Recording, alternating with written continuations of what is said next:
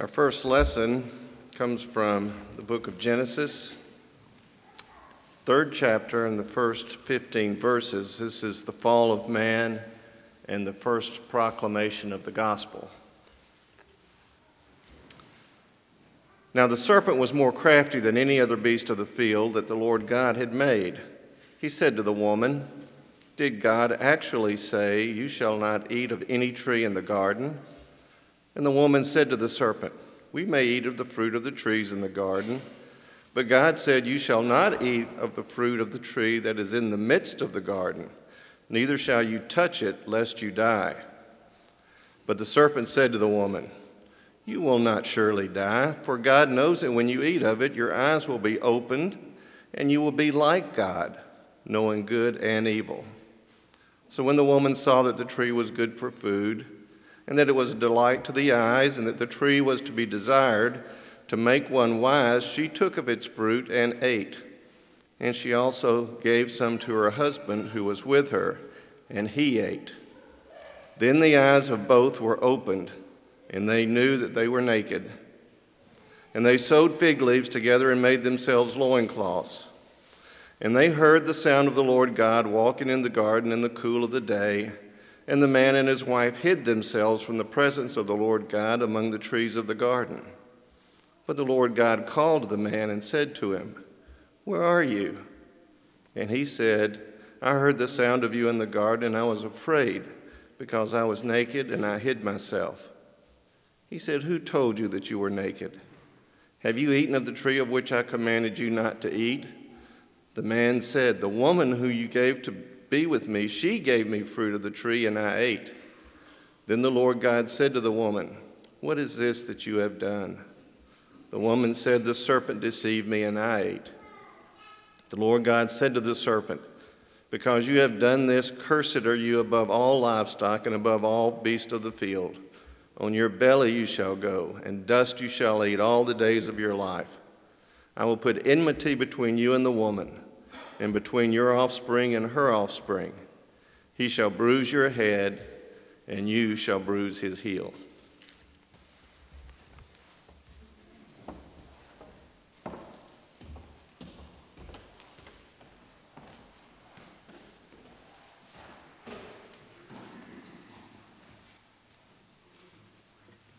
you would take your hymnal and turn to hymn number two hundred three, "Hark the Herald Angels Sing." Let us stand.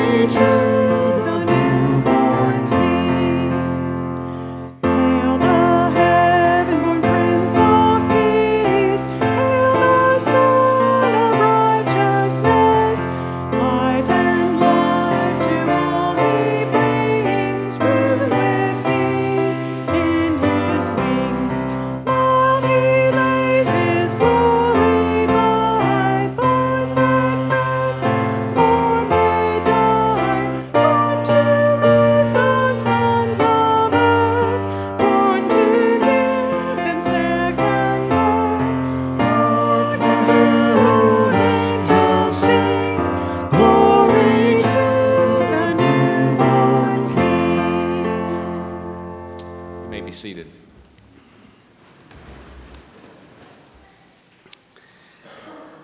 As we've lifted God's name up and adored him, um, we're going to take a few moments now to pray for ourselves and for those around us. So as we pray, uh, remember those uh, today that need the news of Jesus' birth. So let's pray. Dear Heavenly Father, we know that you are God, that you have taken us into your home and your kingdom through your Son, Jesus Christ. And we celebrate today the way in which you provided for us a way of escape. And we praise you also because you have given us this way of escape from our sins, for those things that we have done to others. And God, we take this time now to acknowledge you, to acknowledge what you've done, to acknowledge that you are good. Uh, and that in that, that we are not, and that you have saved us. And we pray now that you would forgive our sins, that you would forgive those things that we have done against others, those things that we have left undone in the things that you've commanded us to do. And we take a few moments now, God, that we can lift up our own prayers to ask you to forgive our sins.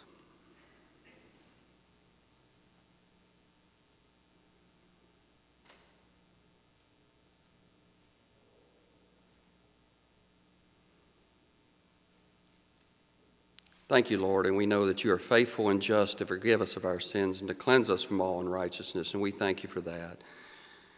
We now lift up those things that you have put on our heart, God, those that are those pains of this world, those anguishes of this world, and the things that are going on now in this world that cause us to, to ponder your grace to us. And we pray now that you would be with those that have physical needs, those that are suffering.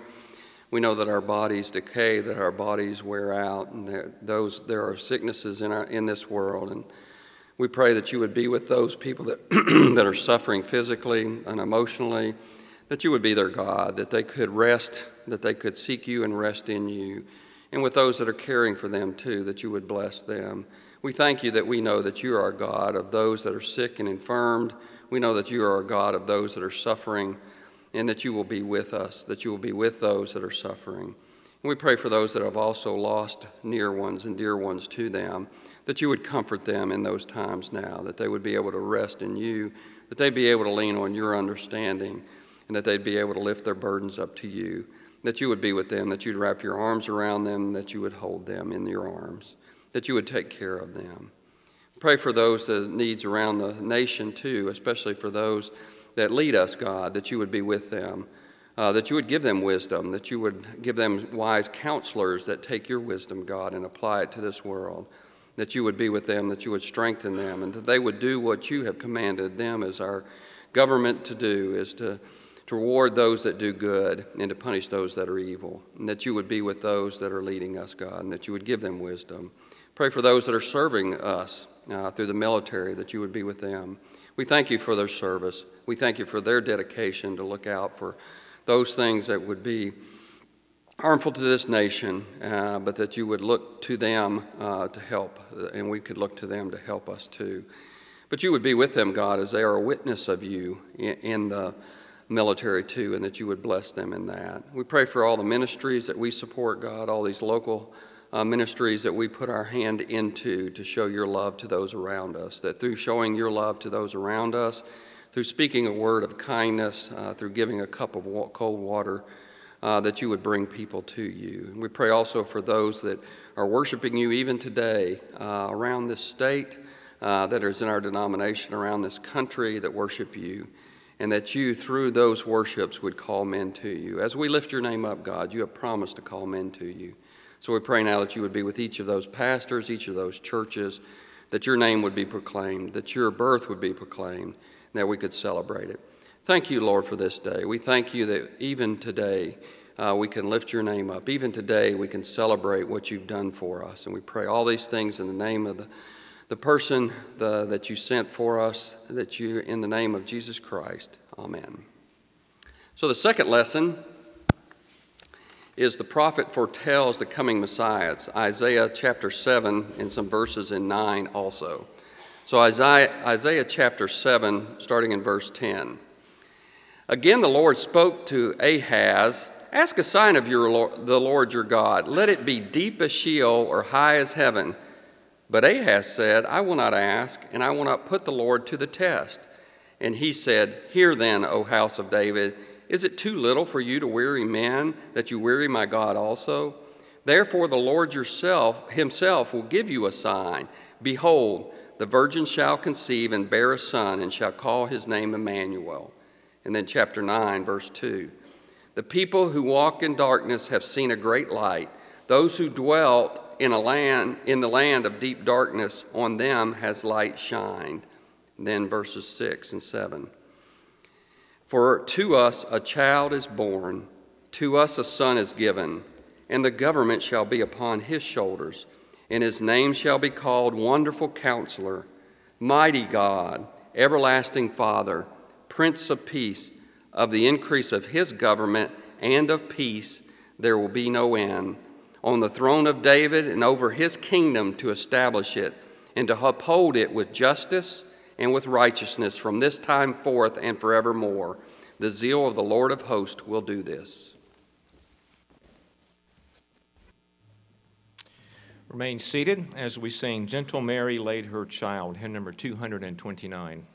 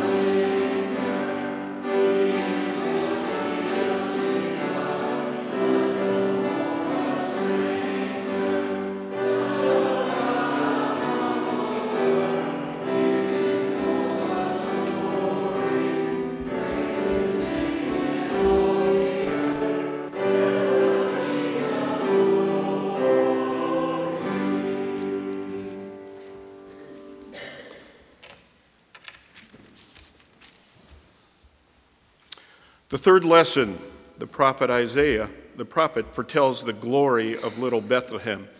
This is in Micah. We'll read Micah five, verses two through five. But you, O Bethlehem Ephratah, who are too little to be among the clans of Judah, from you shall come forth for me one who is to be ruler in Israel, whose coming forth is from of old, from ancient days. Therefore he shall give them up until the time when she who is in labor has given birth. Then the rest of his brothers shall return to the people of Israel. And he shall stand and shepherd his flock in the strength of the Lord, in the majesty of the name of the Lord his God. And they shall dwell secure, for now he shall be great to the ends of the earth, and he shall be, be their peace. When the Assyrians come into our land and tread in our palaces, then we will raise against him seven shepherds and eight princes of men.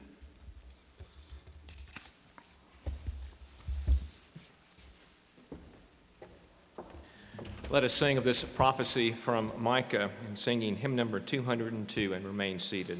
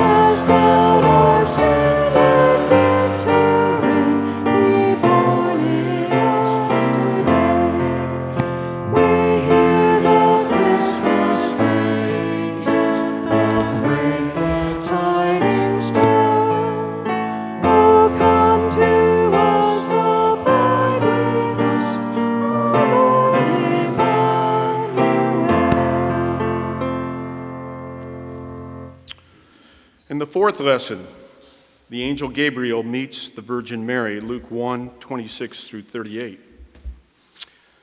In the sixth month, the angel Gabriel was sent from God to a city of Galilee named Nazareth to a virgin betrothed to a man whose name was Joseph, of the house of David.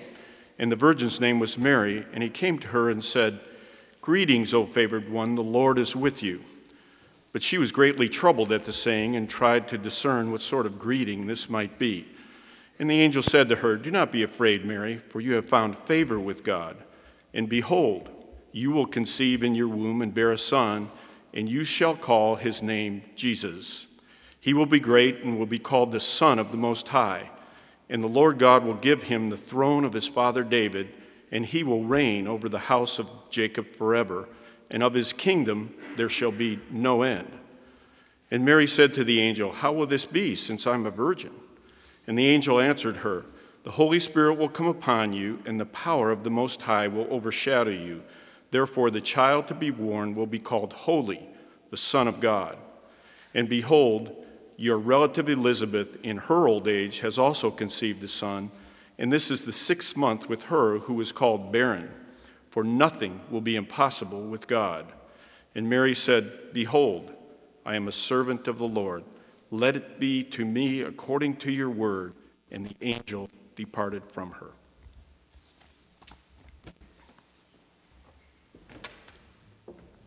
Our Savior has been born. He is Christ the Lord. Let us rejoice. Good Christian men, rejoice. Hymn number two hundred seven. Please stand.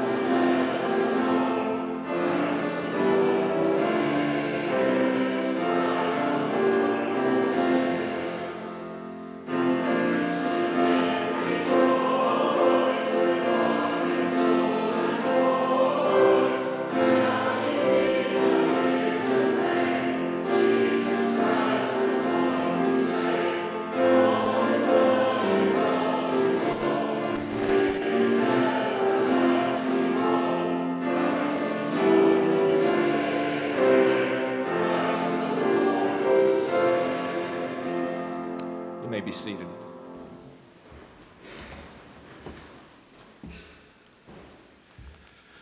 Our fifth lesson is the Virgin Mary responds to the words of the angel in worship and humility. Mary is staying with Elizabeth at this time. She says, "And Mary said, by my soul magnifies the Lord, and my spirit rejoices in God my Savior, for he has looked on my humble estate of his servant, for behold, from now on all generations will call me blessed. For he who is mighty has done a great thing for me, and holy is his name. And, and his mercy is for those who fear him from generation to generation. He has shown strength with his arm. He has scattered the proud in his thoughts, in their thoughts of their heart. And he has brought down the mighty from their thrones. He has exalted those who of humble estate, and he has filled the hungry with good things. And the rich he has sent empty away. He has helped his servant Israel in remembering of the remembrance of his mercy. He has spoke to our fathers, to Abraham, and to us, and to his offspring forever." And Mary remained with with her for about three months and then returned to her home.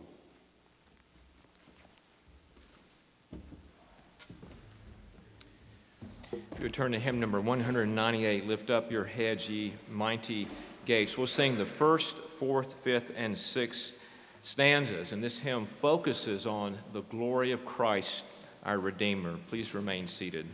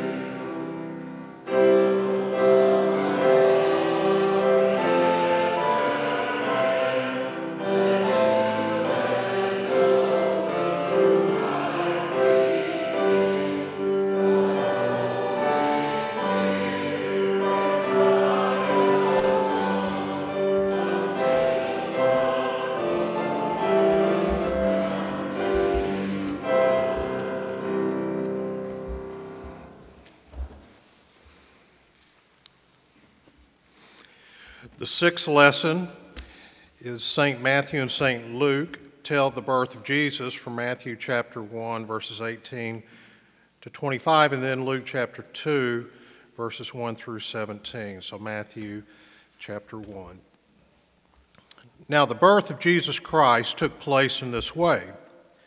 When his mother Mary had been betrothed to Joseph, before they came together, she was found to be with child from the Holy Spirit. And her husband Joseph, being a just man and unwilling to put her to shame, resolved to divorce her quietly. But as he considered these things, behold, an angel of the Lord appeared to him in a dream, saying, Joseph, son of David, do not fear to take Mary as your wife, for that which is conceived in her is from the Holy Spirit. She will bear a son, and you shall call his name Jesus, for he will save his people from their sins. All this took place to fulfill what the Lord had spoken by the prophet. Behold, the virgin shall conceive and bear a son, and they shall call his name Emmanuel, which means God with us. When Joseph woke from sleep, he did as the angel of the Lord commanded him, and he took his wife, but knew her not until she had given birth to a son, and he called his name Jesus. Luke chapter two. In those days, a decree went out from Caesar Augustus that all the world shall be registered. This was the first registration when Quirinius was governor of Syria. And all went to be registered, each to his own town. And Joseph also went up from Galilee, from the town of Nazareth to Judea, to the city of David, which is called Bethlehem, because he was of the house and lineage of David, to be registered with Mary, his betrothed, who was with child. And while they were there, the time came for her to give birth. And she gave birth to her firstborn son, and wrapping him, wrapped him in swaddling clothes, and laid him in a manger, because there was no place for them in the inn.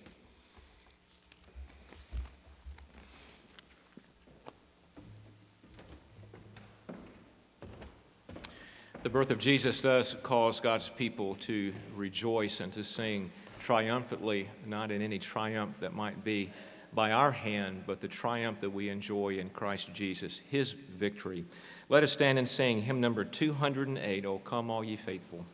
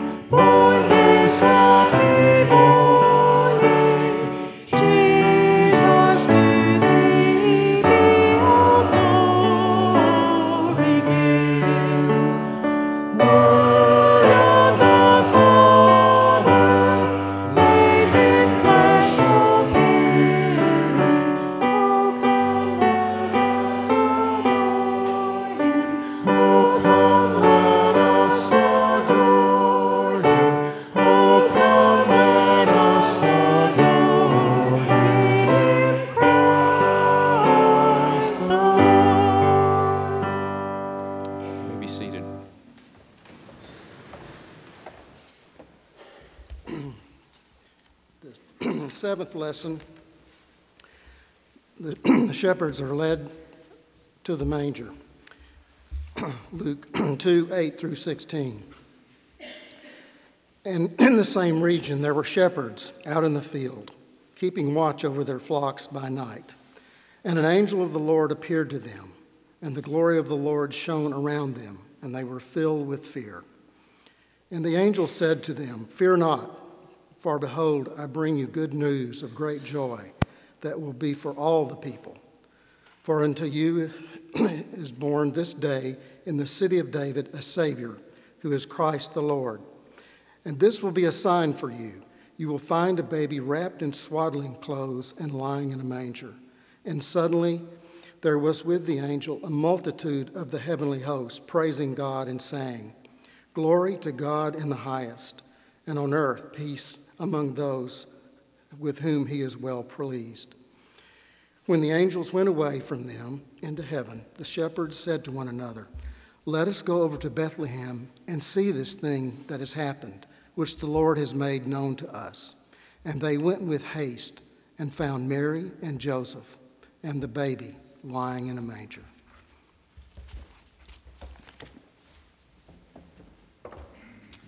Remain seated as we sing "It Came Upon a Midnight Clear," hymn number two hundred.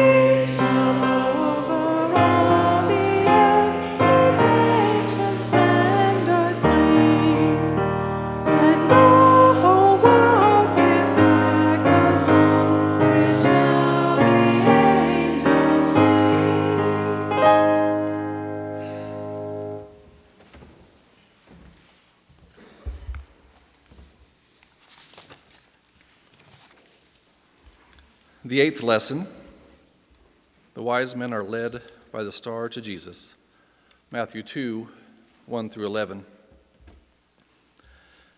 Now after Jesus was born in Bethlehem of Judea, in the days of Herod the king, behold, wise men from the east came to Jerusalem, saying, "Where is he who has been born king of the Jews? For we saw his star when it rose and have come to worship him." When Herod the king heard this, he was troubled, and all Jerusalem with him. And assembling all the chief priests and scribes of the people, he inquired of them where the Christ was to be born. They told him, "In Bethlehem of Judea, for it is written by the prophet, 'And you, O Bethlehem, in the land of Judah, are by no means least of the rulers of Judah. For from you shall come a ruler who will shepherd my people, Israel.'" Then Herod summoned the wise men secretly and ascertained from them the time that the star had appeared. And he sent them to Bethlehem, saying, "Go and search diligently for the child, and when you have found him, bring me word, that I too may come and worship him." After listening to the king, they went on their way, and behold, the star that they had seen when it rose went before them until it came to rest over the place where the child was. When they, st- when they saw the star, they rejo- rejoiced exceedingly with great joy. And going into the house, they saw the child with Mary, his mother. They fell down and worshipped him. And opening their treasures, they offered him gifts, gold and frankincense and myrrh.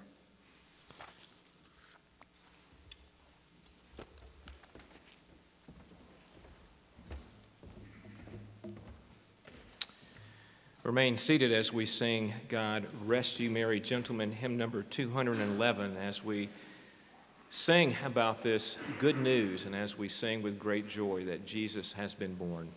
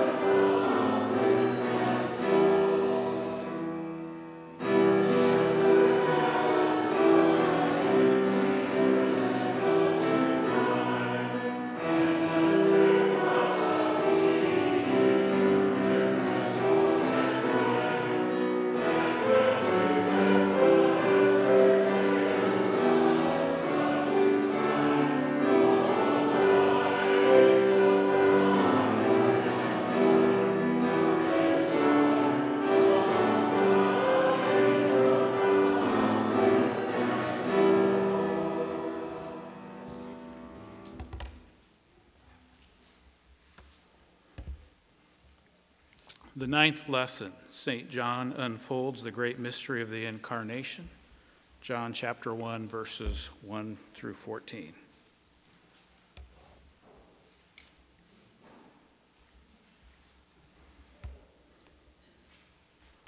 The Word was with God, and the Word was God, and he was in the beginning with God. All things were made through him, and without him was not anything made that was made. In him was life, and the life was the light of men. The light shines in the darkness, and it overcomes the darkness, and the, over, and the darkness has not overcome it.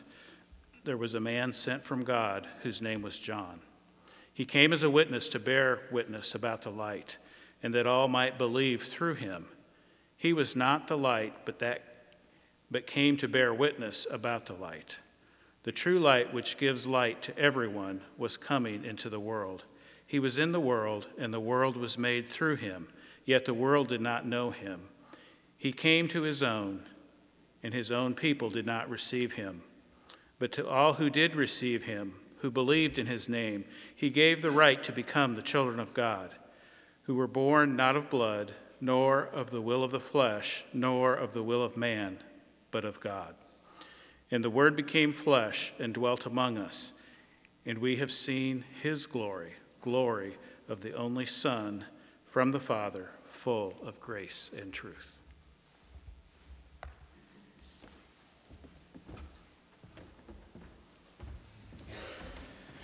Before our concluding hymn, I wanted to briefly speak with us about where do we go from here, having celebrated Advent and worshiped on this Christmas day. The implications of the Incarnation are, are profound. Because Christ is fully God and fully man, one person with two distinct natures, according to God's electing purposes, we have the gift of saving faith. We're justified. We're adopted as his children.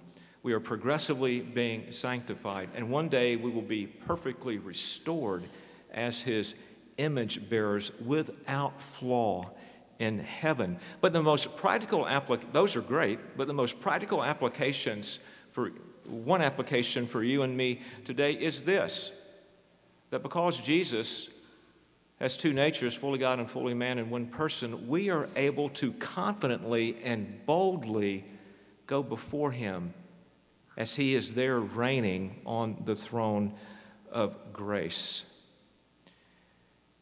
As a citizen of this country, if I had a need that I thought our president could fix, I might decide I will just go talk with the president. And so I would make a trip to Washington, and I would plan on walking right through the gate there at the White House, right into the hallways of the White House, knock on the Oval Office door, be ushered in, and say, "Mister President, I have this need. Will you please fix it?" Right? I wouldn't make it past the front gate. Imagine not a president, but the sovereign King of glory. Imagine the one mediator between God and man. Imagine not the high priest, but the great high priest that is ruling and reigning in heaven. And he says to you and me, come. Come boldly. Come confidently to me as I sit here on this throne of grace.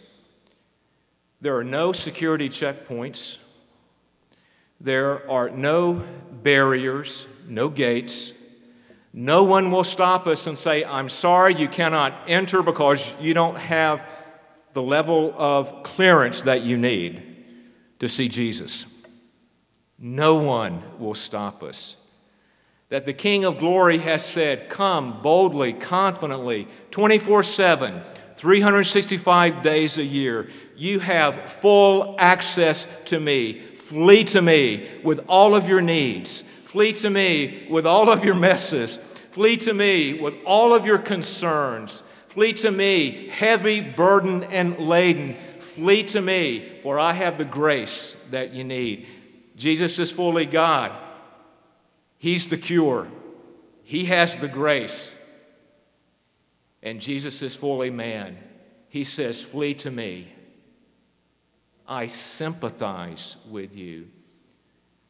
When we flee to Jesus, we don't find a hard taskmaster that says, you did wrong, here's your punishment. When we flee to Jesus, we don't find a stern parent that says, you've disappointed me. No soup for you. When we flee to Jesus, we find one who understands better than we do our frailty and our weaknesses. He is our representative, our mediator, our great high priest. He has saved us, and he sympathizes with us. And he says, come to me. I have the grace that you so desperately need. Listen to these words. Since then we have a high, a great high priest who has passed through the heavens, Jesus, the Son of God. Let us hold fast our confession. For we do not have a high priest who is unable to sympathize with our weaknesses, but one who in every respect has been tempted as we are, yet without sin. Let us then with confidence draw near to the throne of grace, that we may receive mercy and find grace to help in time of need. Hebrews chapter four, verses fourteen through sixteen. What a wonderful promise we have. One of the last lines of Dickens' A Christmas Carol depicts the transformation that Ebenezer Scrooge underwent on that fictional Christmas day. The story opens with Ebenezer hating Christmas, and this is one of the last lines of that story. And it was always said of him, Ebenezer Scrooge, that he knew how to keep Christmas well. As we move past this observance of Christmas, may we keep the truths about Christ and what he has done for us well, not just on one day during the year, but the days that come before us, every day. And if we keep these truths in our minds and in our hearts, if we keep embracing Jesus, we will find encouragement. We will find that we actually do confidently and boldly go before the throne of grace. And we're able to do so without trying to cover up who we are so we make ourselves look more acceptable. No. We go not trying to hide our sin. We, we go not trying to make us look better than we actually are. We go authentically before Jesus, knowing that he sympathizes with our weaknesses and he has the grace that we need. We don't hide from him even with our sin. And that grace is of an abundant supply for you and me. And if we keep the truths about Jesus and all that he has done for us well, if we keep the Christmas story well in our hearts throughout the year, we will be encouraged, we will have confidence, and we will find more and more that we will live in the power of Jesus Christ. May we keep the truths of Christmas well this coming year as we embrace Christ and live in his power. Let us take our hymnals and turn to hymn number two hundred fourteen, Angels We Have Heard on High. Please stand.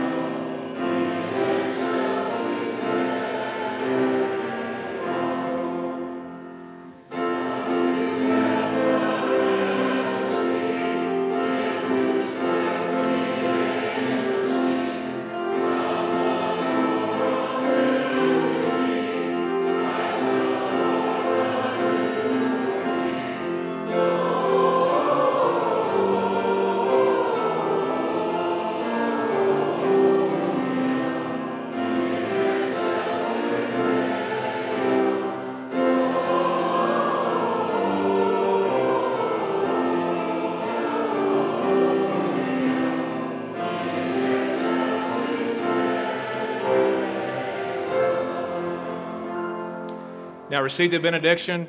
The Lord bless you and keep you. The Lord make his face to shine upon you and be gracious to you. The Lord lift up his countenance upon you and give you peace. Amen.